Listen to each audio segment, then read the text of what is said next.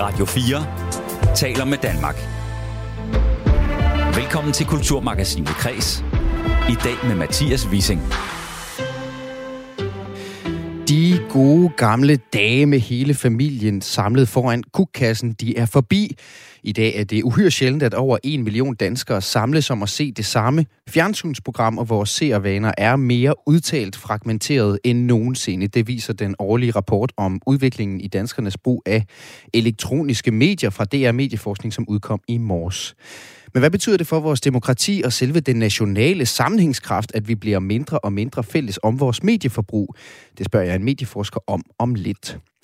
Dagens kreds skal også handle om computerspil for en tid, hvor vi falder i svime over de danske Oscar-nomineringer. Der er nyheden om en anden vigtig dansk nominering kommet ud. Faktisk så er hele tre danske spil nomineret ved den øh, prestigefyldte internationale Independent Games Festival. Senere i udsendelsen der taler jeg med en spilkonsulent om, hvorfor det er så imponerende og dykker ned i, hvad det er for tre spil, der har vundet de her nomineringer. Her er blandt et øh, særligt fascinerende spil om en jazzkvartet, der skal hele sårene efter den fiktive forsangers død. Since you left, I've been wanting to go back to the city. Me too. I haven't really been thinking about anything. Ja, hvad det her spil det går ud på, det kan du høre mere om senere i udsendelsen. For endelig så skal det handle om noget, øh, de fleste af os måske mest af alt husker fra folkeskolen, men som vi faktisk her i Danmark er nogle af de allerbedste i verden til at lave kortfilm. Siden 1997 der har en dansk kortfilm været nomineret hele 14 gange, og fire af gangene har vi også taget stikket hjem. Og nu er instruktør Anders Walter og producer Rebecca Prusen altså nomineret for filmen Ivalu. Og på trods af det her stabile, høje niveau, og på trods af vores utålmodige medievaner, så har kortfilmen aldrig rigtig fundet vej til vores fjernsyn, når vi skal se film. Vi sætter fokus på en øh, ufortjent overset genre, måske med filmmagasinet Ekos chefredaktør og en af dansk filmbranches mest lovende kortfilmsinstruktører. Det er til sidst i dagens udsendelse, hvor der også bliver tid til en kulturagents anbefaling om et smut til Horsens Kunstmuseum. Jeg hedder Mathias Wissing. Velkommen til Kulturmagasinet Kreds. Radio 4 taler med Danmark. Og i aftes, der streamede jeg håndboldkampen mellem Danmark og Ungarn i DR TV. Så så jeg et afsnit af tv-serien Succession på HBO Max. Før jeg så det sidste af Carabao Cup-kampen mellem Nottingham Forest og Manchester United på TV3 Plus gennem Viaplay. I morges hørte jeg resten af tredje episode af Radio 4's program Krimiland om mordet på John F. Kennedy i Radio 4's app, før jeg hørte musik af Max Richter i toget via Spotify. Nu står jeg så til gengæld her og laver god gammeldags flow-radio, som du kan stole på i 2022. Der brugte danskerne mere tid på nye medier som streamingtjenester, podcast, sociale medier og gaming, end på traditionelle medier som Flow TV og radio eller aviser. Det viser en ny øh, rapport fra DR Medieforskning, som udkom i morges. Og det er en udvikling, som har været lang tid undervejs, og derfor så er det heller ikke nogen, ud, nogen overraskelse, men ikke desto mindre. Så er det betydelig øh, milepæl i vores medieforbrug. Søren Schultz Jørgensen, medieforsker og docent ved Danmarks Medie- og Journalisthøjskole. Velkommen til Kulturmagasinet Kreds. Tak skal du have. I rapporten her fra øh, DR Medieforskning, det er sådan en lille base på 50 sider fyldt med en masse grafer og alt muligt, der beskrives markedet for de traditionelle medier som oligarkisk, det vil sige, at det er domineret af få store udbydere, mens markedet for de nye medier beskrives som anarkistisk, altså et marked, hvor mange forskellige artede aktører kæmper om en bid af kagen. Søren, hvilken betydning har det i dine øjne, at vores øh, medieforbrug i stigende grad præges af et marked med alle de her forskellige aktører?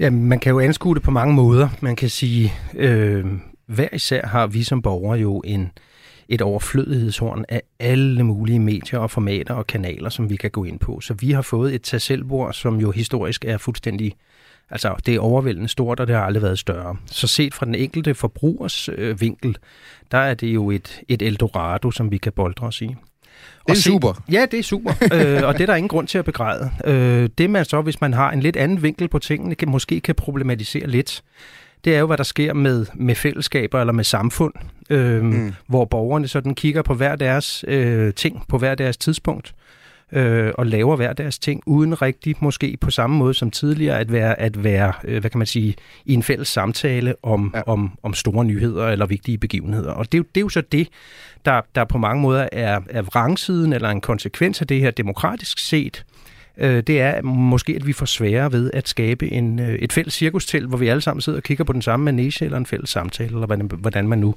øh, beskriver det. Og det der, det, øh, det må jeg jo bare lægge kortene på bordet og sige til dig, øh, Søren. Det er vand på min mølle. Altså, det, det her med den fælles samtale, og det her med, om vi som nation beskæftiger os med det samme på det samme tidspunkt, det er noget, jeg, jeg, jeg virkelig interesserer mig for. Øh, kan du ikke sige lidt om, hvilken betydning det har netop for sammenhængskraften i samfundet, at vores medieforbrug altså ser ud til at blive mere og mere øh, individuelt, altså går den anden retning. Jo, altså det, det, det er bare vigtigt at sige, at jeg begræder ikke kun udviklingen, jeg synes også, der er en masse fantastiske ting Det gør jeg begræder den. Nej, men, men, men vi kan i virkeligheden gøre det meget konkret, fordi man kan sige, at alle mennesker over 18 i Danmark har stemmeret og skal, og skal vælge nogle politikere enten til deres, til deres byråd eller deres folketing. Mm. Og inde i Folketinget, der, der diskuterer man nogle ting, der har betydning for os alle sammen. Altså eksempelvis, om man skal sætte skatten op eller ned, om vi skal i krig i Ukraine, eller om man skal forkorte vores øh, akademiske uddannelser til, til fire i stedet for fem år. Altså mm. sådan, sådan nogle ting, som er vigtige for os alle sammen. Hvis vi ikke som borgere alle sammen, øh, hvad kan man sige, forholder os til eller får nyheder øh, om de ting, der angår os alle sammen, så får vi simpelthen svære ved, øh, hvad kan man sige, at, at, at føre en fælles samtale, ja. og i virkeligheden tage stilling til det, der angår os alle sammen. Og, øh, og, og, og det er det, man nogle gange lidt abstrakt kalder, kalder sammenhængskraft. Det handler simpelthen om, hvorvidt vi nogle gange har den samme dagsorden eller de samme emner, som vi af den ene eller den anden årsag øh, føler os en lille smule forpligtet til, eller, eller føler os kaldet til at, at beskæftige os med. Og, og, og hvilken dimension, øh, eller hvilken rolle spiller netop det her public service begreb i det og i sammenhængskraften? Nej, men det, det, man kan sige, det der jo er sket, og det, det er jo sådan set, øh, hvad kan man sige, årtidets øh, ældste nyhed, at, at de nye medier buller frem. Mm. Men det, der er centralt, det er selvfølgelig, at vi har haft nogle, nogle medier. Øh, Radio 4 er det de nyeste, men vi har jo TV2 og, og, og DR, som på, på, i hvert fald historisk har kunnet samle mennesker omkring det samme indhold. Og det vil sige, at vi har set nogenlunde de samme nyhedsudsendelser øh, stiftet bekendtskab med nogenlunde det samme indhold. Det vil sige, at der har været mulighed for at tale i øh, skolerne, eller hen omkring middagsbordet, eller øh, kollegaer i, i kantinen. Der har vi kunnet have sådan nogle fælles samtaler, hvor vi har kunnet møde øh, andres øh, forskellige syn eller andres holdninger øh, til de her fælles spørgsmål. Og det er jo i virkeligheden det, vi får mulighed for, kan man sige, øh, i større udstrækning at vælge fra. Øh, det vil sige mødet med de andre og de andres holdninger. Vi kan sådan set vælge noget, der er skræddersyet til, os, til os selv hver især, øh, og bliver egentlig ikke forstyrret af, af anderledes syn på, øh, på den verden, som, som mm. vi egentlig er fælles om at, mm. at leve i. Ikke? Ja. Og, og, og, og hvis vi så vender den, øh, drejer den 180 grader igen og ser på det her, netop det her friheds billede her. Altså, hvad, hvad, hvad, prøv lige at understrege fordelene ved det. Så, altså, er det godt i sig selv, det her med, at vi hver især kan skræddersy vores eget forbrug, i forhold til, hvad det så er, der går fløjten i det her med, at vi på en eller anden måde er, er tvangsindlagt til at forholde os til de samme ting, som vi jo var dengang, at for eksempel, altså, hvis vi skal helt tilbage til, da der kun var et DR og mm. aviserne og sådan nogle ting.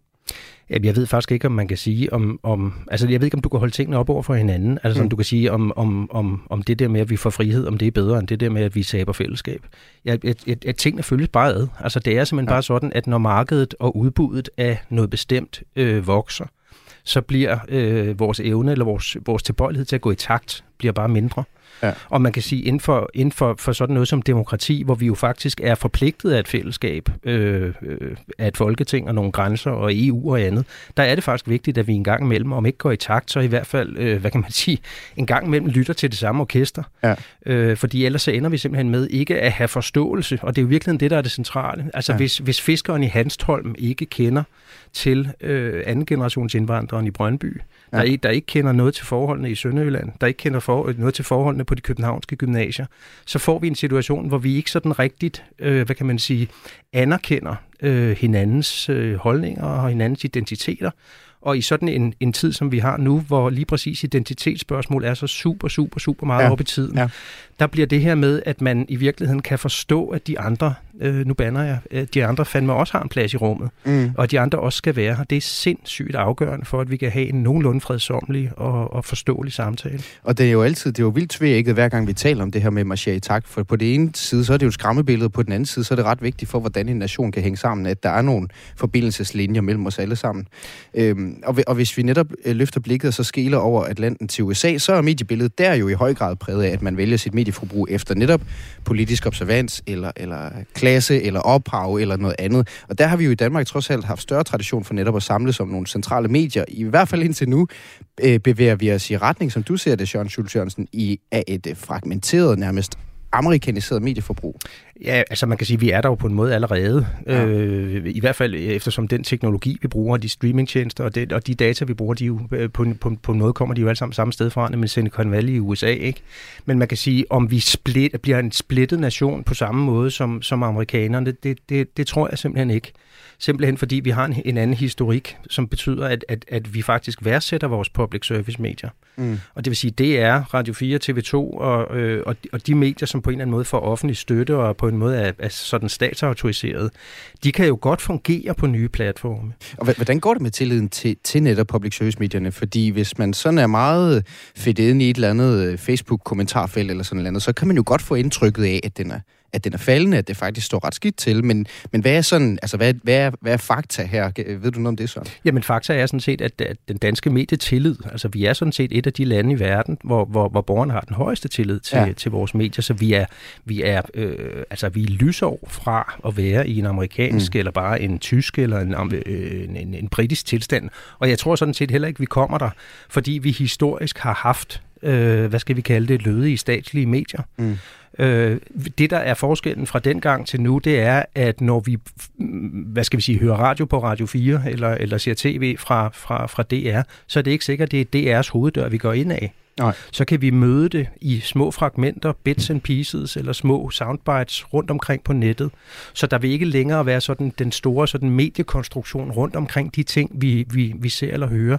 Men, men det er vigtigt for vores public service medier, at de er til stede derude, sådan at de, at de kan ramme alle dele af befolkningen. Men det bliver en meget, mind, meget mere sådan... Øh, de skal ud og ligge på den store buffet, DR og TV2 og Radio 4, øh, og så skal borgerne derhen. Så er, mm. kan vi bevare, tror jeg, nogle af de af, af, af, af de gode fælles øh, samtaler, som, som, som vi historisk også har haft i Danmark. Ja, så man kan ikke længere forvente, at brugerne automatisk kommer til netop det Nej, Radio 4. Altså, de skal også ud og blande sig på der, hvor brugerne er, ja. som jo, øh, vores sociale medier jo spiller en rolle. Og det spiller måske også en rolle i, i det spørgsmål, jeg vil stille dig nu. Øh, for hvis du som medieforsker gør det her, som vi jo hader, men som vi også synes er spændende, at tage kigge i krystalkuglen, se lidt ud i fremtiden.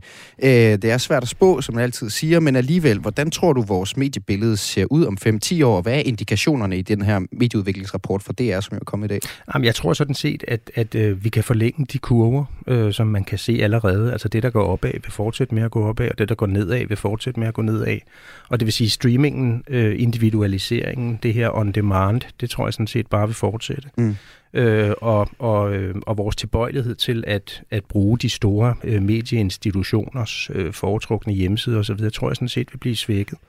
Så, så jeg tror egentlig, at vi fortsætter. Altså, så kan der jo komme, øh, så kan der jo komme øh, hvad kan man sige, grus i maskineriet, hvis øh, lige pludselig Meta eller Alphabet, eller hvad de store selskaber, streamingtjenester hedder, hvis de lige pludselig går for lidt overnight, så vil der ske et eller andet, fordi det, vi har jo at gøre med nogle enormt store tjenester, der i virkeligheden faciliterer vores mediebrug. Ikke? Mm. Men, men grundlæggende tror jeg, at vi, at vi fortsat læner os ind i en, en, mm. en, en fremtid, hvor, hvor, hvor det vil blive stadig mere individualiseret. Men Ja. jeg, jeg håber sådan set øh, jo, og, og det ser jeg sådan set også til tendenser til, at man fra politisk side, og at, at, at TV2 og DR og så videre, også ved, at de skal melde sig ind i den udvikling. Ja. Og, det, og det vil sige være til stede på nye og mere øh, offensive måder, end, end, øh, end de har været tidligere. Så jeg tror også, at vores, at vores public service medier vil, vil kigge den vej, øh, og, vil, og vil forsøge med, med, med næb og klør ligesom at være til stede, så, så, så vi ikke bare bruger, bruger indhold fra alle mulige andre medier. Og det, men det er måske også det, vi allerede har set med, altså DR har jo de seneste par måneder og år faktisk øh, stået for en øget digitalisering, en større satsning på det digitale og på de her platforme,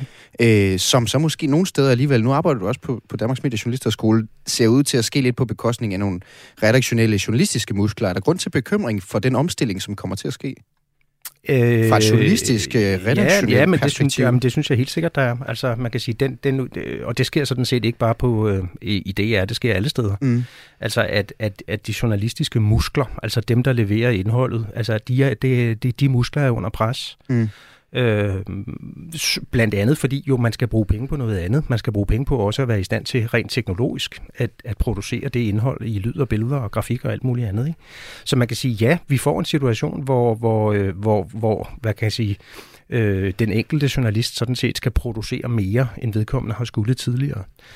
Øh, og så det, der er et vist pres på, på, på kvaliteten og, og, og på indholdet, men, men der er det jo også vigtigt, at, øh, at, at de store medieinstitutioner sådan bliver klar over, altså hvor meget der skal produceres. Altså er det nødvendigvis vigtigt øh, at, at putte mange tons indhold ud hver eneste dag, eller kan man skrue en lille smule ned for volumen? kræfterne lidt. Ja, og det tror jeg også er en, er en erkendelse, som er, som er ved at vokse frem, heldigvis. Ja, og det er jo interessant, for det er jo nemlig en vigtig opgave at have måske som, som, som modstykke til, til nogle af de ting, som sker øh, ellers i den digitale udvikling, og, og alt det indhold, der bliver lavet på internettet, som vi kan plukke fra, og som jeg også selv plukker fra selvfølgelig, og som du sikkert også gør, Søren Schultz Jørgensen, medieforsker, og du selv ved, ved Danmarks Medie- og Journalisterskole.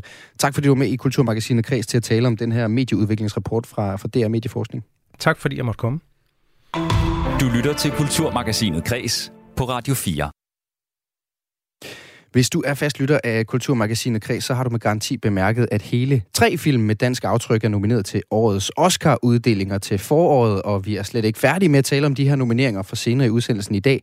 Der skal vi tale om kortfilm, men det er faktisk ikke kun den danske filmindustri, der gør sig godt på den internationale scene. Det gør den danske spilindustri også. I tirsdags der kom nemlig nyheden om, at hele tre danske spil er nomineret til priser ved den øh, prestigefyldte internationale Independent Games Festival. Jesper Krog Christiansen, velkommen til. Øh, velkommen. Eller, øh, undskyld. Tak for, at jeg måtte være med. det må du meget gerne. Og det er dejligt, at du tager ejerskab over udsendelsen, så meget du også endda byder velkommen til mig. Men så er vi, ja, ja. vi er ligesindede her. Du er, jeg kan lige præsentere dig for lytteren. Du er spilkonsulent hos øh, Vision Denmark, som er sat i verden for at skabe bedre vilkår for blandt andet den danske spilbranche. Men hvis du nu lige, øh, Jesper, tager den, øh, den danske spilklap her i dag og kigger på det udefra med al din viden om, hvad der rører sig inden for gaming og spiludvikling i det hele taget. Hvor stort er det så, at tre danske spil er nomineret ved Independent Games Festival? Jamen, det er rimelig stort, fordi Danmark er jo et lille land, også i, i, i spiludviklingssammenhæng. Så det, at man kan have tre, øh, tre spil nomineret til den, her, øh, øh til den her pris, som jo er, er altså, dækker hele jorden, den er, øh, det er jo mm. ganske, ganske flot. Man kan sige, at vi, øh, vi performer øh, bedre, end hvad vores øh, befolkningsantal øh, ja. øh, retfærdiggør. Ja, så vi slår øh, bokser over vores vægtklasse der. Ja, som Obama vil sige det. hvad, er det for en, øh, øh, hvad, hvad, er det, hvad er det for en pris, den her Independent Games Festival? For nu lægger jeg ud med at, at perspektivere til Oscar-uddelingen her. Det er ikke helt Oscar, men hvad er det for en slags pris inden for spilbranchen? Ja, det er måske mere i retning af kan, øh, okay. fordi det er sådan en, øh, man kan sige, det er den største pris inden for det, som man kalder for indie-spil. Det er fordi inden for spil, så har man jo sådan et independent-begreb, ligesom man også har i, i musik og film, og det vil sige, det er ligesom spil, som er produceret uden for de store øh, kommercielle selskaber. Og det vil typisk være spil, som jo har sådan en mere, øh, et mere kunstnerisk sigte, og typisk er produceret for, for øh, mindre budgetter. Mm. Øh, så på den måde, så tænker jeg, at jeg kan måske er bedre en bedre sammenligning, fordi det er jo også en, som måske går lidt mere efter de, de, de kunstneriske værdier, øh, end Oscar, som jo i hvert fald også har, har blockbuster med i, i deres lineup. Mm. Og nu, nu, nu, siger du, nu bliver vi enige om, at Danmark bokser lidt over sin vægtklasse der, hvad angår spilbranchen, men det gør vi jo på mange parametre, i og med, at vi er det sted, vi nu er i verden og sådan nogle ting. Hvordan er vi sammenlignet med de, de øvrige skandinaviske lande for eksempel, i forhold til det her med udvikling af computerspil? Jamen altså, hvis man kigger på pengene, altså hvis man kigger på ren størrelsen af branchen, så, så øh, er Danmark jo øh, Benjamin i forhold til især vores naboer i, okay. i Sverige og Finland, ja. som har brancher, der er ja, 15 gange så store eller sådan noget. Ikke? Altså, jeg tror, at, øh, at sidste, sidste år, der ansatte den svenske spilbranche øh, lige så mange nye medarbejdere, som der er i hele branchen i Danmark. Øh, okay. og ja. så, så det er nogle lidt andre skalaer, vi taler om, men, men Danmark er okay med. Altså, vi har jo, en, vi har jo nogle store navne herhjemme, og vi er også væsentligt større end for eksempel Norge og sådan noget, så, så det er ikke fordi, vi er helt håbløse, men, men øh, vi er måske sådan i den, den lavere middelklasse, kan ja, man sige det? Okay, ja. Vi kan godt lære lidt af Finland og, og, og Sverige især stadigvæk. Ja. ja. Øh, og vi skal jo, øh, jeg har jo også inviteret dig med, Jesper Krog Christiansen, altså øh, spilkonsulent hos Vision Danmark, til at tale om de her tre spil, som så er nomineret til den her, den her flotte pris. Og der er to spil, som er nomineret i kategorien øh, Best Student Game for spil, det vil sige lavet af spiludviklere under uddannelse, og så et spil, der er nomineret for Excellence in Audio, altså for en stærk øh, lydside. Hvis vi nu starter med de to første, så er der øh, for det første et spil, som er nomineret, som hedder Mind Diver. Hvad er det for et spil? Jamen, det er sådan et spil, som handler om, at man, øh, man, skal, man er sådan en detektiv, der kan dykke ned i folks erindringer, der ligesom står som sådan nogle fastfrosne situationer, som man så kan udforske. Mm. Og så er det meningen, at man skal løse sådan et, øh, et mysterie her, og så det, der ligesom er, som jo både er, er historien og spillets tematik og en spilmekanik, det er jo øh, det der med, at folk husker ting forskelligt. Ikke? Så det er det, der bliver præsenteret som sådan entydigt til at starte med. Jamen, det viser sig alt efter, hvem det er, der husker tilbage, så husker de noget forskelligt. Ja, selvfølgelig. Øh, som, jo, øh, som jo også ligesom man kan sige, i hvert fald så vidt jeg har forstået nu, spillet jo er, er ved at blive videreudviklet til en kommersiel udgivelse nu, at, at det ligesom også hænger sammen med historien og, og tematikken, ikke? at den her den her, at, at ting er forskellige alt efter, hvem der, hvem der husker tilbage. Og det lyder jo i virkeligheden øh, vældig øh, litterært på en måde, altså det her med, at erindringen forskyder sig og forandrer sig alt efter, hvem du spørger. Ja, men det er jo, øh, det er jo faktisk et, et greb, som er blevet brugt øh, før, altså både, man kan sige, både litterært, men, men der er jo også øh, altså, været store filmværker som øh, Kurosawas øh, Rashomon, ikke, som også har det her tematik, som, øh, ja. som, som ligesom gør, gør den samme sjove ting, som ligesom ned, nedbryder ja. sin egen tanker om at være entydig. Uh, og det kan man sige, det er så det, som Minddiver gør, udover også at være sådan en, en altså helt basalt en, en, en spændende ja. Øh, mysterie, der skal opklares. Jamen, det er jo lige præcis det, der er ret spændende ved den her nye øh, gren af spil. Altså, fordi når, nu må du dømme mig, øh, Jesper Krog men jeg er jo en af dem, som siger computerspil. Nå, øh, Football Manager, øh, Call of Duty, øh, Counter-Strike, ikke? Men det er jo lige præcis den her bølge af, af spil, som, som fylder rigtig meget, som er rigtig spændende. Blandt andet med det her Mind Diver, altså som handler om at dykke ned i rendring og undersøge et mysterium fra forskellige øh, vinkler. Der er også et andet spil, øh, som er nomineret. Det er det, der hedder øh, Presenter Slides. Det er nomineret i, øh, i den samme kategori, altså Best Student Game. Øh, så det lyder, så vidt jeg kan forstå, det er et ret syret spil. Kan du ikke lige prøve at, at tage mig og lytterne i hånden og fortælle, hvad det går ud på? Jo, men det er... Hvis man, er, hvis man er lidt oppe i, i årene som jeg, så kan man huske tilbage. Så det, det minder faktisk meget om sådan, noget, sådan nogle mystiske flashproduktioner, man kunne finde i mærkelige hjørner af nettet sådan i, i, i nullerne. Øh, øh, og det er sådan, at det er jo det er, det er et kunstspil med stort K på den måde, at de ikke sådan, det, det stryger der ikke med hårene. så det, det starter med sådan en, en, en mærkelig, øh, nogle mærkelige forvanskede PowerPoint-præsentationer eller et eller andet, og så, så ender det med, at du er ja, i sådan en eller anden repræsentation af, af helvede, hvor du styrer en lille mand rundt i nogle forskellige øh, opgaver, skal prøve at komme igennem det her, og det er så ligesom sådan, øh, det, det er sådan en masse små, mærkelige, episodiske minispil, der alle sammen ligesom er, øh, ikke giver mening, eller ikke er rare at spille. Det er sådan et, et antispil.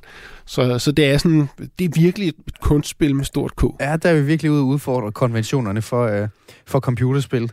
Øh, og det var altså det her Presenter Slide, som er nomineret i den der Best Student Game, øh, såvel som Minddiver.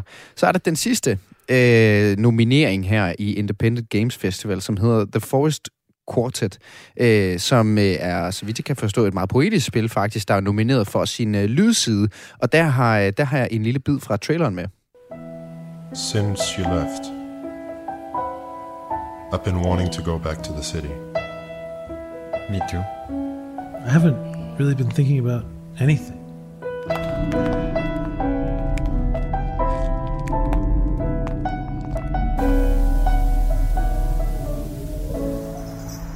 Ja, Jesper Krog Christiansen. Hvad er The, The Forest Quartet for et spil? Jeg skruer lige ned, så det ligger lidt i baggrunden her. Jamen, det er jo øh, det, man øh, inden for genren vil kalde et øh, puzzle-adventure, vil jeg tro. Puzzle øh, adventure. Et puzzle-adventure. Ja. Øh, men det er jo, at øh, det handler om det her orkester, som er gået i opløsning, fordi at kvindelige forsanger er død. Det er selvfølgelig et jazzorkester, som man også skal høre på lydsporet her. Ja. Øh, og, øh, og man spiller så faktisk spøgelset af den her øh, forsanger inde, som så skal prøve at bringe de her resterende personer i orkestret videre, fordi de ligesom er faldet, henfaldet i deres egen, øh, sådan en, en, deres egen små sådan mørke hjørner, det, depression eller mismod. Ja. Øh, og det skal man så ligesom prøve at, at, at redde dem ud af, ved at man kan sige, at det, deres mismod manifesterer sig så på forskellige måder, som sådan nogle fysiske ting, og så skal man prøve at løse de fysiske ting, og derved så løser man også op for deres, øh, altså de, de, de mørke tanker, de er fanget i. Og, og hvad ligger der det her puzzle adventure, som du sagde, det var? Altså, hvad, hvad vil det vil sige for en type spil, vi har med at gøre? Jamen, det er sådan noget med, hvor der er sådan nogle mærkelige maskiner og rør og ting, som man skal sætte sammen på, på den rigtige måde, og ligesom skal tolke, hvordan, hvad er det for nogle spor, der er her, så skal man ligesom prøve at finde ud af, hvordan, hvordan løser man det her som en, som en, en, en gåde eller et puslespil. Ja. Jamen, det, lyder, det, og det lyder vældig interessant også, The Forest Quartet, som altså også er, er nomineret. Jesper Krog Christiansen, spilkonsulent hos Vision Danmark. Tusind tak, fordi du var med øh, i Kulturmagasinet Kreds til lige at, at fortælle os lidt om de tre nominerede spil her ved Independent Games Festival. Det var en fornøjelse. Og det er altså nogle øh, priser, som uddeles ved Independent Games Festival, som foregår den 22. marts. Du lytter til Kulturmagasinet Kres på Radio 4. Når øh, Oscar-nomineringerne de lander, så har vi her i Danmark for vane at glukke efter kategorien for bedste internationale film. Det føler vi ligesom, det er vores kategori, men faktisk så burde vi måske være bedre til først og fremmest at holde øje med den kategori, der hedder Best Live Action Short Film, nemlig kategorien for bedste kortfilm. Siden 1997, der har vi øh, faktisk haft en dansk nominering i netop det felt hele 14 gange, og fire gange har vi vundet den senest i øh, 2014 for kortfilmen Helium, som vi lige kan høre lidt af traileren til her. Er der slet ikke nogen, der har fortalt dig om helium? Magisk og eventyrligt, så man næsten ikke kan tro sine egne øjne. Alting det føles let og svævende. Det er der, de syge børn bliver bragt til for at komme til kræfter igen. Det kender jeg ikke. Og Helium handler om en lille øh, døende dreng, som er på, øh, som på hospitalet møder den pedel, som hedder Enzo, der fortæller om en magisk fantasiverden, som giver den her øh, døende dreng Alfred et tilflugtssted fra sin triste hverdag. En film af Anders Valder, som nu igen er nomineret den her gang for kortfilmen Ivalu, som han har lavet sammen med Rebecca Prusan. Selvom vi altså virker til at være ret skarpe til at lave kortfilm i Danmark, så er det som om genren aldrig helt har fået sit folkelige gennembrud, på trods af, at der altså kan være lige så meget saft og kraft i en velfortalt kortfilm på 20 minutter, som en spillefilm, der efterhånden nemt kan vare det 10 dobbelte. Det graver vi os ned i nu, og det gør vi sammen med to kortfilmsentusiaster. Velkommen til Claus Christensen, chefredaktør på filmmagasinet Eko. Tak. Som altså også byder på kortfilmslisten Eko Shortlist med et hav af de bedste danske kortfilm. Det kan vi tale lidt om lidt senere. Også velkommen til dig, Hanna Elbke. Tak skal du have. Filminstruktør, der så sent som for et par måneder siden vandt netop Ekos hovedpris, øh, shortlistprisen for den her fremragende kortfilm, der hedder Vilde Sind. Øh, Claus Christensen, kan du ikke starte med at fortælle mig lidt om, hvorfor vi er så gode til at lave øh, kortfilm i Danmark? Jamen det er vi, fordi vi satser rigtig meget på det. Vi øh, har en kæmpe underskov af unge mennesker, som er i gang med at studere film, lave film og går på filmskolerne, og der har vi fundet ud af, at det er en rigtig god, med, god idé med kortfilm, fordi det er en udfordring at lave en kortfilm, og samtidig så skal man ikke bruge så mange penge på det. Øh, det er klart, at hvis man skal have et stort udstyr og en øh, 120 minutters film, så koster det så meget mere at lave. Og derfor kan man godt dumme sig i en kortfilm, fordi der er ikke så mange penge på spil. Og samtidig så er det altså den her med, at man skal fortælle en historie så præcist, så øh, øh, man skal ind til benet med det samme, at øh, det er en udfordring at lave det, og det er også en udfordring at fange publikum fra starten af og få dem til at involvere sig i karakteren, fordi øh, følelser har noget med, med længde at gøre. Jo længere tid vi er sammen med nogle mm. mennesker, jo mere kan vi leve os ind i deres liv, jo mere engagerer vi os. Det ved vi jo også ude i virkeligheden. Sådan er det bare. Og, og der er det klart, at en kortfilm, der har du ikke så lang tid, og derfor så skal du altså være ekstra dygtig til at fange folk. Og netop fordelene og øh, ulemperne ved kortfilm sammenlignet med spillefilm, det dykker vi lidt ned i alle tre her, her lige om lidt. Men jeg skal også lige høre dig det her med, at vi i Danmark har tradition for at lave kortfilm, også som en del af uddannelsen. Altså er det ikke bare sådan, det foregår alle mulige steder i verden, at man øver sig i et kort format, og så, så senere øh, skyder det op i spillefilmslængde? Eller er det noget, vi, er det noget, vi, sådan, vi, vi har øvet os på i, i Danmark specifikt? Ja, det, jeg har ikke indblik i hele verden, men øh, det er jo en del, en del af, af det, og på, på filmskolerne, der er kortfilm jo, jo ret centrale, men jeg vil alligevel sige, at jeg vil tro, uden at jeg har statistikken i orden her, så vil jeg tro, at vi er et af de lande, der laver flest kortfilm i forhold til vores øh, indbyggertal. Der bliver lavet omkring, der bliver lavet nogle udregninger på det, hvor mange kortfilm vi bliver lavet om året, og det, vi er et godt stykke over 300. Ja, okay, så det er altså noget, det er altså noget vi er virkelig gode til at kaste os ja. ud i at eksekvere. Øh, Hanna Elbke, du er jo øh, instruktør og også øh, kortfilmsinstruktør. Øh, hvad kan den gode kortfilm for dig at se? Ja, altså... Øhm, den gode kortfilm for mig er ligesom en fortælling, der kan komme ind i en, øh, en karakters liv, give et indblik i et liv, eller en situation, eller måske en tematik, øh, uden at vi ligesom skal have den der omkringliggende historie med, som man ligesom har tid til at udfolde i spillefilmen. Øhm, og, øh, og hvor man forhåbentlig som publikum sidder tilbage og ligesom føler sig berørt, og føler, at man måske også har fået et nyt blik på tilværelsen, selvom man ikke har brugt særlig mange minutter i selskab med den her film. Mm. Jamen, der, og de kan jo slå sindssygt hårdt, selvom at de egentlig kun har de der 20, 30, op til 40 minutter, som jeg vidste er benspændet for, hvad en, hvad en kortfilm øh, har som rammer. Claus, kan du supplere? Du har været inde på det, men, men altså, når du ser en god kortfilm, hvad er det så, der gør, at, at du bliver påvirket af, af netop kortfilm? Hvad, hvilke parametre er spil der? Jamen, det er jo det her med, altså, det er i virkeligheden det samme som med en spillefilm. Altså, man skal blive engageret, man skal blive overrasket, man skal blive, i starten blive nysgerrig, hvad det der sker. Så der skal være den der drivkraft. Og så er der måske noget særligt ved en kortfilm, at hvis den har et twist eller noget, så, så, så kan, den, kan den stå stærkt. Og nu nævner du de der længder der, der vil jeg jo altså også sige, der er jo altså også kortfilm, der kun er 3-4 minutter. Ja. Øh, animationsfilm for eksempel øh, bliver jo også meget lavet i det her korte format, men der er også helt korte fortællinger, og, øh, og øh, jeg kom bare lige til at tænke på en her, øh, som mange sikkert har set, den der hedder Frokost med mor, med øh, Bodil Jørgensen, hvor hun, Nå, sidder, ja, ja. hvor hun sidder med sin søn og ude til en frokost, og han synes bare, hun er så forudsigelig, denne her mor, og han kan simpelthen forudsige alt, hvad hun kommer til at sige, indtil hun så til sidst rejser sig op, og så siger hun, at hun går dårligt, fordi hun har simpelthen fået så meget pik i går. altså, øh, og det, Bodil Jørgensen. Og det er simpelthen Bodil Jørgensen, ja. ikke? og den har mange set, der er 3,5 millioner, der har set den, så når du snakker om det der med folkelig gennembrud, så ja, okay. man sige, ja. her er et eksempel på en film, der i den grad har fået et folkeligt gennembrud. Ja, det kommer an på selvfølgelig, hvilke rammer vi stiller op for, hvad, hvad, hvad vi snakker om, når vi taler om, øh, om kortfilm. Øh, Hanna Elke, du har lavet en rigtig god kortfilm for relativt nylig Vilde Sind. Tak, øh, kan du ikke fortælle mig, hvad opskriften er på sådan en kortfilm? Fordi hvis vi skal sammenligne med litteraturen, så ligger der jo Altså, det er jo oplagt, det er jo lige for at sige, jamen, vi har en novelle, og så har vi en roman, og novellen, det er, svarer så til kortfilmen, og romanen svarer så til spillefilmen, ikke? Og i mm. novellen, mm. så er der jo nogle uskrevne regler, eller nogle benspænd, som adskiller lige præcis den fiktionsform fra romanen. Er der også nogle benspil eller, eller en opskrift, som gør sig gældende inden for kortfilm? Øhm, ja, altså jeg tænker, der er mange måder at gribe det an på, men jeg tænker først og fremmest det her med at have noget på hjertet, og ligesom Claus var også lidt inde på det før, det her med, hvordan man øh, tænker over, hvad er det, jeg har på hjerte, og hvordan får jeg det frem hurtigt? Hvordan kan jeg overraske, og hvordan kan jeg ligesom øh, hurtigt komme frem til, øh, til det, jeg vil fortælle, og øh, at komme frem til, hvad er det kernen af min fortælling er. Ja. Øh, det, det er man ligesom meget mere på hårdt arbejde med med en kortfilm.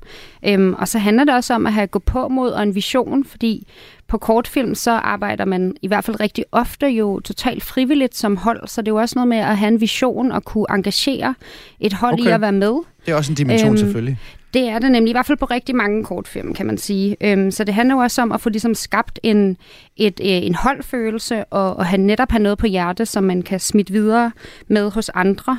Øhm, og så tænker jeg også, at der er noget ret særligt ved kortfilm i forhold til, at man, synes jeg, har mulighed for at eksperimentere mere. Ja. Man har mulighed for at afprøve nogle ting. Det kan være rent visuelt, eller det kan være i forhold til sådan historiens struktur øhm, som selvfølgelig er nogle ting, man kan tage med videre på et længere projekt senere, men, men man kan sige, at kortfilmen kan må, på en måde indeholde det her eksperiment i sin helhed, ja. hvis det giver mening. Og det tænker jeg ret særligt for kortfilmen og meget fint. Men der er vel også som i, i, i novellen, øh, det kan være, at du også øh, har noteret dig det, Claus. I novellen, der siger mm. man jo, jamen du skal fortælle, der er én begivenhed, mm. og få karakterer, og øh, øh, et omslag, eller sådan nogle ting. Altså, øh, er, der, er der også sådan den slags, eller, eller er den egentlig lidt mere anarkistisk kortfilm? Den skal bare ligesom være, være, være hurtig til at fortælle sin, altså komme ind til kernen, som Hanna også siger. Ja, altså det, alt, man kan jo gøre alt i virkeligheden, fordi det er jo ligesom en spillefilm. Man kan gøre alt. Den har sådan en vis længde. Vi plejer at sige, hvis det er over, over 50 minutter hos os på Ego Shortlist, så, så er det ikke nogen kortfilm okay. længere, men det er ja. jo bare noget, en, en, en, en formel grænse, vi sætter op. Så alt kan jo være, men jeg tror meget det der med at slå ned på en situation i et menneskes liv, og blive i den situation, og det skal være måske, hvor det menneske skal træffe et afgørende valg. Okay. Øh, det er noget af det, jeg har set gå igen i hvert fald. Mm. Så som, som, som, man har, som man har mulighed for. Men, men det der med, som Hanna siger med, med eksperiment, synes jeg også er meget vigtigt. Og det glemmer vi måske nogle gange herhjemme, fordi den svenske instruktør Ruben Østlund, som jo lige er blevet fået tre Oscar-nomineringer mm-hmm. for øh, øh, Triangle of Sadness, så han er jo en af de helt store nu. Han startede i kortfilm, og han startede med nogle meget anderledes kortfilm, som var sådan ligesom sociologiske eksperimenter nærmest. Øh, en, en, en film øh, handlede simpelthen om et bankkup, som han i øvrigt var en rekonstruktion af et bankkup, han selv havde oplevet i Stockholm. Og den var, jeg tror, den var ni minutter, den her film. Og det er to gutter, der kommer kørende ind på en knallert, og det er meget kikset det hele, fordi de skal røve en bank, og de har pistoler med og alt muligt, men de løber ind i et forkerte hus til at starte med. og, øh, og så kommer de så ud. Men det, den hele handler om, det var også, at Ruben han havde stået der på pladsen, og så har han set, hvordan folk reagerede i forhold til det. Og det var ret interessant, fordi de reagerede som om, det var en amerikansk øh, øh, øh, film, spændingsfilm, thriller, som de stod og så. Og det har han så rekonstrueret i de der ni minutter og fortæller den historie. Og det er jo pludselig at gå en lidt anden vej, så der er jo ikke sådan, det er mere sociologisk, det er mere at beskrive, hvordan mennesker er i en gruppe, hvordan vi reagerer. Og det udviklede han så der. Det kunne man ikke, jeg tror ikke, med den idé kunne du ikke i sig selv være gået og sagt, det her skal vi lave som en spillefilm. Men det har han jo alligevel, det filmsprog, det der med at jagtage, hvordan mennesker har det i forhold til hinanden, det har han jo ført videre i sit filmsprog ja, for, som spillefilmsinstruktør. Ja, for det, det lyder jo som noget, det lyder så, nu, øh, prøv lige at nævne igen, hvad, hvad den hed, den her kortfilm? Den hedder Hændelse ved Bank. Hændelse ved Bank, hvis ja. man har lyst til at se den. For det lyder jo faktisk som en scene, der sagtens kunne indgå i en af hans andre film. Altså det her med, at han laver sådan nogle øh, 9-10 øh, minutters, kvarters lange scener, som så egentlig både kan stå for sig selv, men som så også ligger ved siden af, af hans fortælling. Altså, mm. er det lige frem sådan, han har, og han er jo et af de helt store navne i filmbranchen nu, har bygget sin karriere op? Ja, det vil jeg faktisk sige. Han starter der, han udvikler det, det filmsprog, så han bruger altså ikke bare kortfilmen som et springbræt til at komme til spillefilmen, men han gør det til at udvikle noget, der er så originalt, så han altså øh, har gjort det til, til, til sit karaktertræk, kan man nærmest sige, eller kendetegn øh, ved, ved, ved, ved hans film. Jeg, jeg kunne måske lige nævne en anden instruktør, som mange kender, Jørgen Let, som øh, har jo også bygget mange af sine øh, film op, også mange af dem kortfilm, som netop dvæler ved nogle scener. Nogle kan måske huske den, der hedder 66 scener fra Amerika, hvor Andy Warhol han sidder og spiser en burger. Øh, og det er altså en ret lang scene, og den er, den er virkelig underholdende og, og meget morsom. Så man kan der, hvis man kom der og skulle sige, nu laver vi en dyr øh, spillefilm, og så har vi sådan Andy Warhol, der sidder i fem minutter og spiser en burger, så vil man nok sige, at det går ikke. Men faktisk så bliver det meget underholdende. Så det, og det, jeg hørte sige, det er faktisk også, at kortfilmen er faktisk lidt, lidt flere steder, end man lige skulle tro, hvis man egentlig kigger efter den. Altså bare mm. præsenteret også i andre former, end, end i den der kon, kon, kondenserede, koncentrerede kortfilmstype. Øh, Hanna Elke, nu har du jo lavet øh, øh, kortfilm, men du, du har kastet dig over, eller på vej til at kaste dig over spillefilmen også. Øh, altså, kunne du forestille dig at lave sådan lidt en Ruben Østlund? Tager du nogle af dine ting, altså dine konklusioner, øh, nogle af de ting, som du bringer i spil til at lave kortfilm med over i spillefilm, eller er det bare øh, nu, må du, nu må du stoppe mig. En, en kortfilm, som er strukket ud i længere tid. Øh, nej, jeg tænker det, eller jeg, jeg tænker helt sikkert, at, øh, at nu har jeg efterhånden lavet en del kortfilm, og øh, hvad hedder det, øh, jeg tænker, at hver kortfilm har lært mig noget nyt, og givet mig mulighed for at afprøve nogle ting, som, som kun har, har gjort mig klogere på mit filmsprog. Øhm, og jeg håber bare, at det her med at gå videre til spillefilmen, ligesom er en videreudvikling af det. Og så synes jeg jo også, det er sjovt selv at kigge tilbage og kunne se sådan, ah okay, der var faktisk en form for rød tråd i det hele, øh, men hvor jeg ligesom har eksperimenteret med forskellige ting.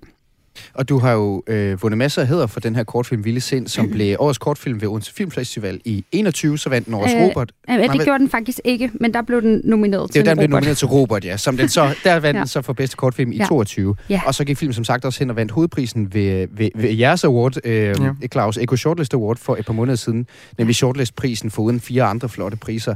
Men alligevel så, så, så arbejder du altså på en spillefilm nu. Hvorfor, hvorfor egentlig lave øh, skiftet, Hanna? Hvorfor bliver du ikke ved kortfilm, når du er både god til det, og det er en interessant genre?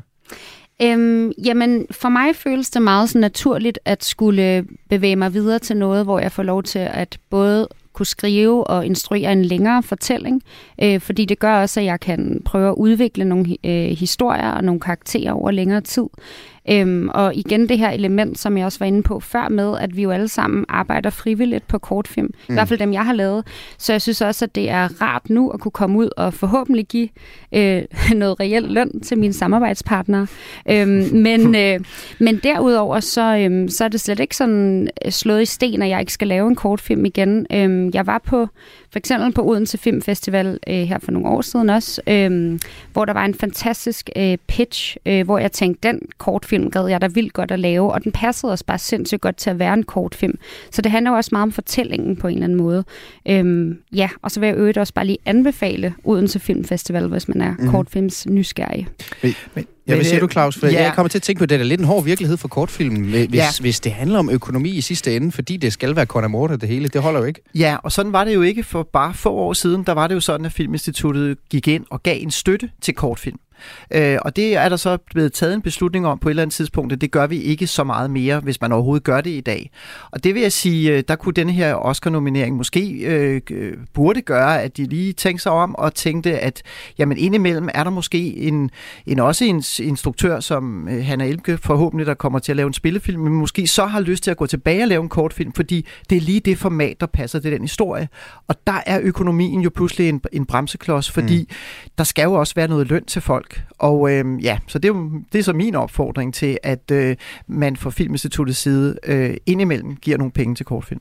Og vi taler altså om kortfilm og om kortfilmsgenren, som, som måske er lidt overset i forhold til, hvor gode vi rent faktisk er til den slags her i Danmark. I tirsdag så modtog en øh, dansk kortfilm, nemlig en, øh, en Oscar-nominering i kategorien for bedste kortfilm, og det er 14. gang, hold nu fast, 14. gang, vi gør det siden 1997. Det er faktisk lidt af en bedrift. Netop det her med, at genre måske er lidt overset. Nu siger du, Claus, at vi, at vi faktisk ser den lidt rundt omkring i Ruben Østlund, og også hos Jørgen Let, nogle af de store der. Mm. Men at den net måske er lidt overset, eller i hvert fald ikke på den måde har fået, synes jeg, som står uden for et folkeligt gennembrud. Det kan man faktisk godt gå og stusse lidt over, ikke mindst fordi man skulle tro, at hele den her digitale revolution, hvor alt skal gå hurtigere, og vi har kortere tid, og den medfølgende kamp på vores opmærksomhed, faktisk vil favorisere kortfilmen. Hvorfor, hvorfor er det ikke sket? Hvorfor er det ikke kortfilmen, der er kommet til... Altså, hvorfor er den ikke øh, draget fordel af den her, øh, den her forandring i vores medievaner? Jamen, det er jo et rigtig godt spørgsmål, fordi jeg kan huske, da vi lavede Eco Shortlist, som jo er en streamingtjeneste kun for kortfilm, og der vil jeg så lige sige, at vi har 40.000 brugere om måneden. Så nogle er der altså, og jeg, ja, mit ja, indtryk ja, er, er altså, nogen, og så mit indtryk er også, at det er nok en genre, som de unge er lidt mere på, end de ældre. Øh, så der er en ny generation, der er kommet, som ser flere kortfilm. Det tror jeg faktisk. Men okay. du har alligevel lidt ret. Da, da, da vi lavede den her liste i 2013, der spåede jeg jo, at der var jo internettet jo virkelig gang i det, og nu vil det blive det helt store. Men det blev det jo så ikke, øh, og det var mere serierne, som, som vandt den kamp. Altså, okay, vi sidder jo og bruger lang tid på de her serier, og jeg tror, det har noget med vaner at gøre, men det har selvfølgelig også noget af det der med vores liv. Der har vi brug for nogen, vi kan næsten leve sammen med. Mm. Og der er serierne altså blevet enormt populære. Og, øhm, og så har kortfilmen måske også, det skal vi jo være ærlige at sige, lidt dårlig ry. Altså, jeg plejer at sige, at der er ikke noget, der kan øh, virke så langt som en kortfilm. Altså, mm. hvis den ikke er god, så kan den altså virkelig virke øh, kedelig og lang. Og det har den måske fået lidt præg af, at det var sådan lidt, det var lidt, det var lidt fint, og det var sådan lidt artifarti, og måske også lidt kedeligt. Mm. Øh, og der har vi jo også opfordret igen at sige, prøv at lave noget, der er mere umiddelbart og også humoristisk. Og, øh, ja. og det har vi jo så set siden 13, har vi også set det ændre sig, hvor filmene også har løftet sig enormt meget i kvalitet, og hvor jeg vil mene, at der er kommet en række klassikere i de år. Øhm, jeg, jeg får lyst til at nævne, hvis jeg må nævne en, altså mm. Sinini øh, øh, Elkinton lavede en film, hun gik på Super 16, samme uddannelse som øh, Hanna Elke har. har alternativ har filmskole. Ja, som ja. alternativ. Hun lavede øh, den film, øh, som hedder Fløt, Fløt som en jo også vandt øh, Eco Shortlist, og den er simpelthen, hvis man skal nævne en film, som fanger MeToo i Danmark, så er det den film. Og jeg tror, den var en 20-25 minutter. Og ja. den kommer til at stå som en klassiker. Sinini Elkinson, en fløjt. Ja, ja, en fløjt. Og ja. den kan man så se på Ego Shortlist. Men den er fuldstændig en fremragende film. Øh, og, og, og der viser også, at det format kan noget. Den kunne måske også have været lavet som en spillefilm, men her fanger hun bare det hele og rammer mm. den rammer den øh, totalt rent. Hanna, jeg skal også høre dig om det her, min tese om, at det måske er lidt overset som genre kortfilmen. Altså, er, er der noget om, at den måske er sådan lidt øh, artsy i forhold til, hvad masserne går efter, hvor vi gerne vil have serier og et eller andet, vi, vi ikke skal tænke os selv for meget om? Eller hvad tror du, det er nu virkelig god i munden på dig, mm. hvad, tror, hvad er din forklaring på, at, at, at kortfilm ikke på den måde har fået sådan en folkeligt gennembrud? Øhm, jeg tænker i hvert fald, at hvis man ser en masse kortfilm, så tænker jeg sagtens, man vil opdage, at det ikke er så artsy alt sammen, som, som man måske kan forestille sig. Mm. Der er masser af rene komedier og alt muligt andet. Øhm, jeg tænker også, at der bare er noget i forhold til noget opmærksomhed. Øh, det er jo fantastisk, at vi har Eco Shortlist, øhm, men der er jo også noget i, at, at det kan også være svært måske for, for en, der ikke selv interesserer sig sindssygt meget for film, at komme ind og sige, hvor er den gode kortfilm? Hvor er den kortfilm, der taler ind i den genre, jeg normalt bliver tiltrukket af, eller tematikker, jeg tiltrukket trækkes af? Så jeg tror i virkeligheden også bare, at det handler meget om noget opmærksomhed omkring, ja. hvad er det, de forskellige kortfilm kan og repræsentere. Og ved du hvad, det der, lige præcis det der, det synes jeg faktisk, det er sådan noget, der er ret uretfærdigt på. Jeg, der bliver, nu bliver jeg lidt øh, indigneret på kortfilms vegne. Det gør jeg også på teatrets vegne. Altså det der med, når vi går i teatret, så har vi en for, hvis vi ikke synes, den sidder lige i skabet, åh, oh, så kan vi ikke lide teater. Eller mm. hvis vi ikke synes, kortfilm lige til os, oh, så kan vi ikke lide ja. kortfilm. Men vi ser jo film hele tiden, som vi ikke kan lide, men vi ser stadigvæk en mere, eller vi læser bøger hele tiden, som vi ikke kan lide. Altså, ja. er, er, den blevet castet sådan lidt uh, uret, er, er det på uretfærdige vilkår, at kortfilm den konkurrerer med de andre? Ja, det, altså, ja. det kan man måske godt sige lidt, hvilket jo egentlig er sjovt, fordi at der er jo mange kortfilm, som ikke tager særlig lang tid, så man kunne i princippet godt give nogle kortfilm en chance, uden at man måske havde spildt så mange minutter ja. af sit liv. ja, sit kostbare, sin kostbare tid. ja. vi, vi har lavet det øh, eksperiment, kan man sige, ved at lancere kortfilm i biografen. Øh, altså, hvor man kommer ind og køber billet til en spillefilm, og så laver vi en overraskelse ved at vise en, øh, en kortfilm. Og den skal jo så være ret kort, det er udfordringen. Der går 20 minutter altså ikke, så er de gået.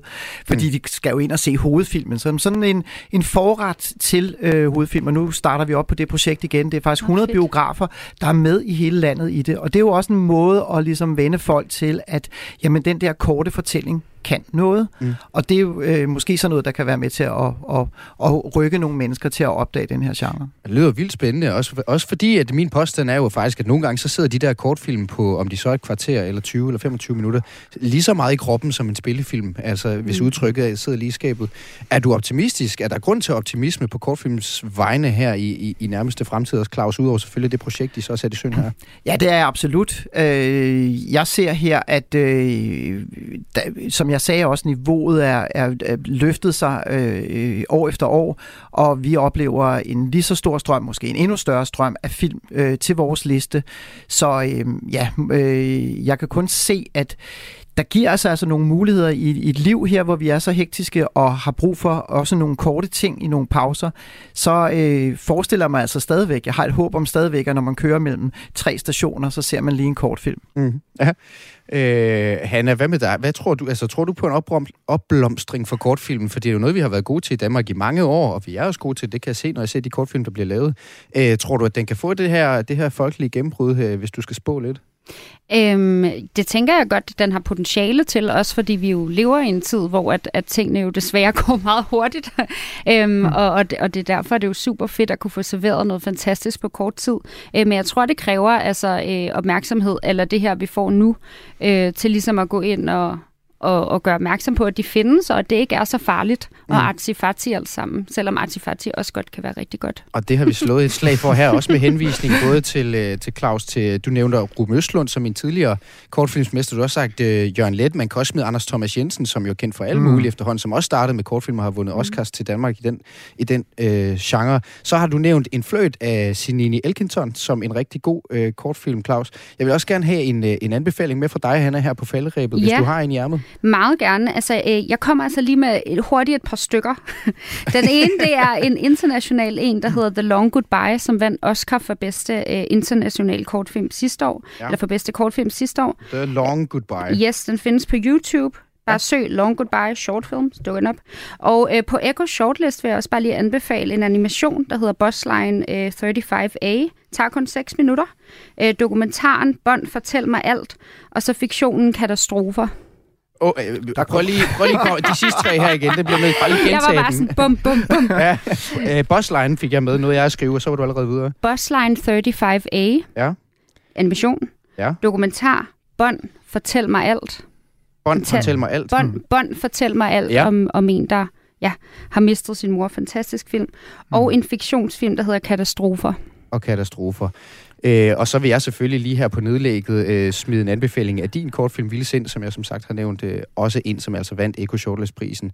Øh, Må jeg ikke nævne en sidste så? Jo, så skal du være hurtig, ah, Claus. Nu har du forberedt jeg kommer, dig. kommer meget hurtigt. Den, jeg allermest vil anbefale, det er Marianne Jankovic. Folk kender hende som skuespiller. Ja. Ja. Hun lavede en film, der hedder Maja. Den ja. kan man også se på Eko Shortlist. Og det er en virkelig fantastisk film, som handler om en lille serbisk pige, som kommer i børnehave, og det er hendes egen historie, hun fortæller.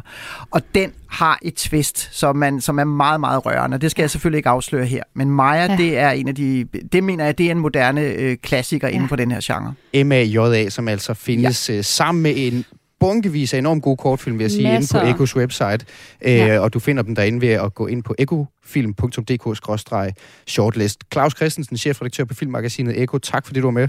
Selv tak. Og det samme siger jeg selvfølgelig til dig, Hanna Elbke, filminstruktør, der netop har vundet øh, Ekos hovedpris, Shortlist-prisen, øh, for den kortfilm, der hedder Vildesind. Også tak til dig, fordi du var med i Kulturmagasinet Kreds. Tak fordi jeg måtte.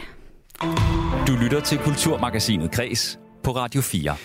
Og det ulmer i Horsens, for her har øh, byens kunstmuseum nemlig lavet en lille kuratorisk genistreg ved at udstille guldaldermalerier og samtidskunst side om side, og på den måde fremkalder det her stræk i tid nemlig nogle helt nye ting i hinanden, og det er både flot og sjovt og interessant, siger Kreds Kulturagent, som i den her uge kommer fra Midtjylland, Mathilde Reinicke Tillefsen, som når alt kommer til alt mest er til 1800-tallet, fortalte hun til min kollega Maja Hall.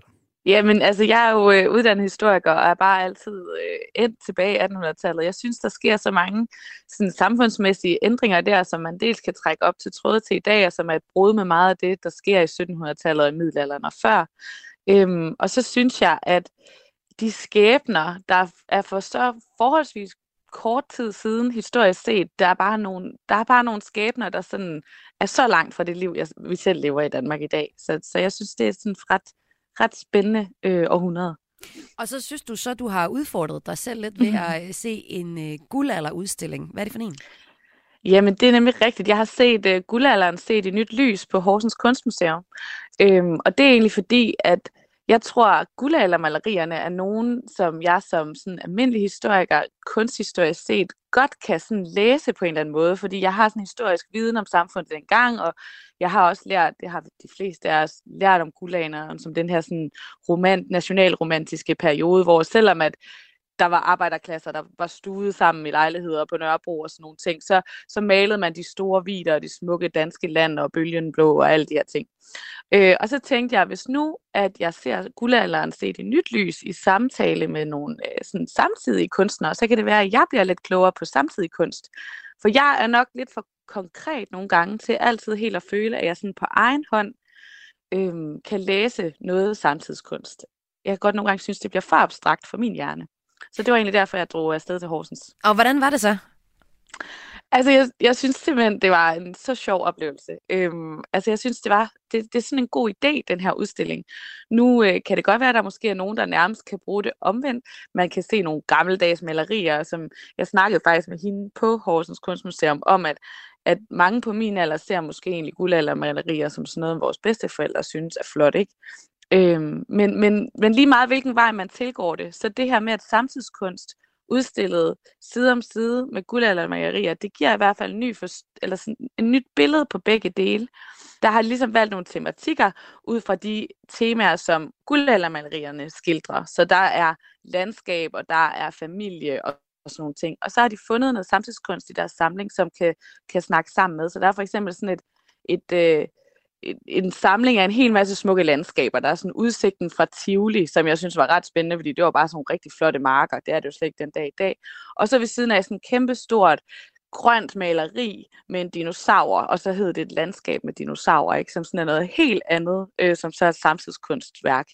Så det her med, at landskaber kan være mange ting, og hvor meget det egentlig har ændret sig på de få hundrede år, hvad det er, at vi kalder samtidskunst. Altså, guldaldermarierne var jo også samtidskunst i deres samtid, og var ligesom sådan, mm, det, man skulle have hængende på sin væg, hvor i dag, der har vi, vi noget mere sådan spark på, og noget mere kunstnerisk frihed på en eller anden måde. Jeg er slet ikke kunsthistoriker, jeg siger bare ord, men det var i hvert fald sådan, jeg oplevede det. Så jeg synes virkelig, det var en, øh, en øh, flot og en sjov og en interessant øh, udstilling. Og det er jo altså udstillingen på Horsens Kunstmuseum, som hedder Guldalderen set i nyt lys, som du har besøgt som kulturagent for Kreds. Hvem vil du anbefale et besøg på Horsens Kunstmuseum til? Jeg, jeg vil foreslå både den generation, der synes, at guldaldermalerierne er de smukkeste, som måske er øh, folk af gammel sind, og måske nogen, der også er noget ældre, end jeg selv er. Og så også nogen, der den anden vej kunne finde på at se, øh, se dem i et nyt lys. Fordi guldaldermalerierne er sådan et glansbillede af en tid, som bare så mange andre ting, men med de her samtidige kunstværker, så, øh, så kommer det lidt i samtale. Så det synes jeg er ret spændende. Og det sagde altså Mathilde Reineke Tellefsen, som er ugens kulturagent i Midtjylland, som havde snakket med Maja Hall og anbefalet Horsens Kunstmuseums aktuelle udstilling Guldalderen set i nyt lys, som kan opleves frem til den 10. april. Kulturmagasinet Kreds på Radio 4, det er slut for i dag. Hvis du ikke fik det hele med, så kan du også finde programmet i Radio 4's app, eller der, hvor du finder dine podcasts. Samme sted kan du finde Radio 4's nye podcast, Den døde pige i lægehuset, som jeg kraftigt kan anbefale, hvor øh, Radio 4's undersøgende journalister har gravet sig ned i sagen om en 8-årig pige, der i sommeren 2022 fik hjertestop og døde, mens hun lå i armene på sin far i et lokale hos sin egen læge. Det er en øh, hård, men også ret vigtig og meget ordentlig fortalt historie, hvor de første afsnit altså ligger klar i øh, Radio 4's app. Dagens udgave af Kulturmagasinet Kreds var sat sammen af Søren Berggren Toft og mig selv. Mit navn er Mathias Wissing. Missionen med Amalie Bremer og Tony Scott handler i dag om, at det er 25 år siden den amerikanske præsident Bill Clinton, han sagde sådan her. I did not have sexual relations with that woman, Miss Lewinsky. Og i den anledning genoplever de MeToo. Først er det blevet tid til et uh, nyhedsoverblik. Det får du med Dagmar Eben Østergaard klokken er 3.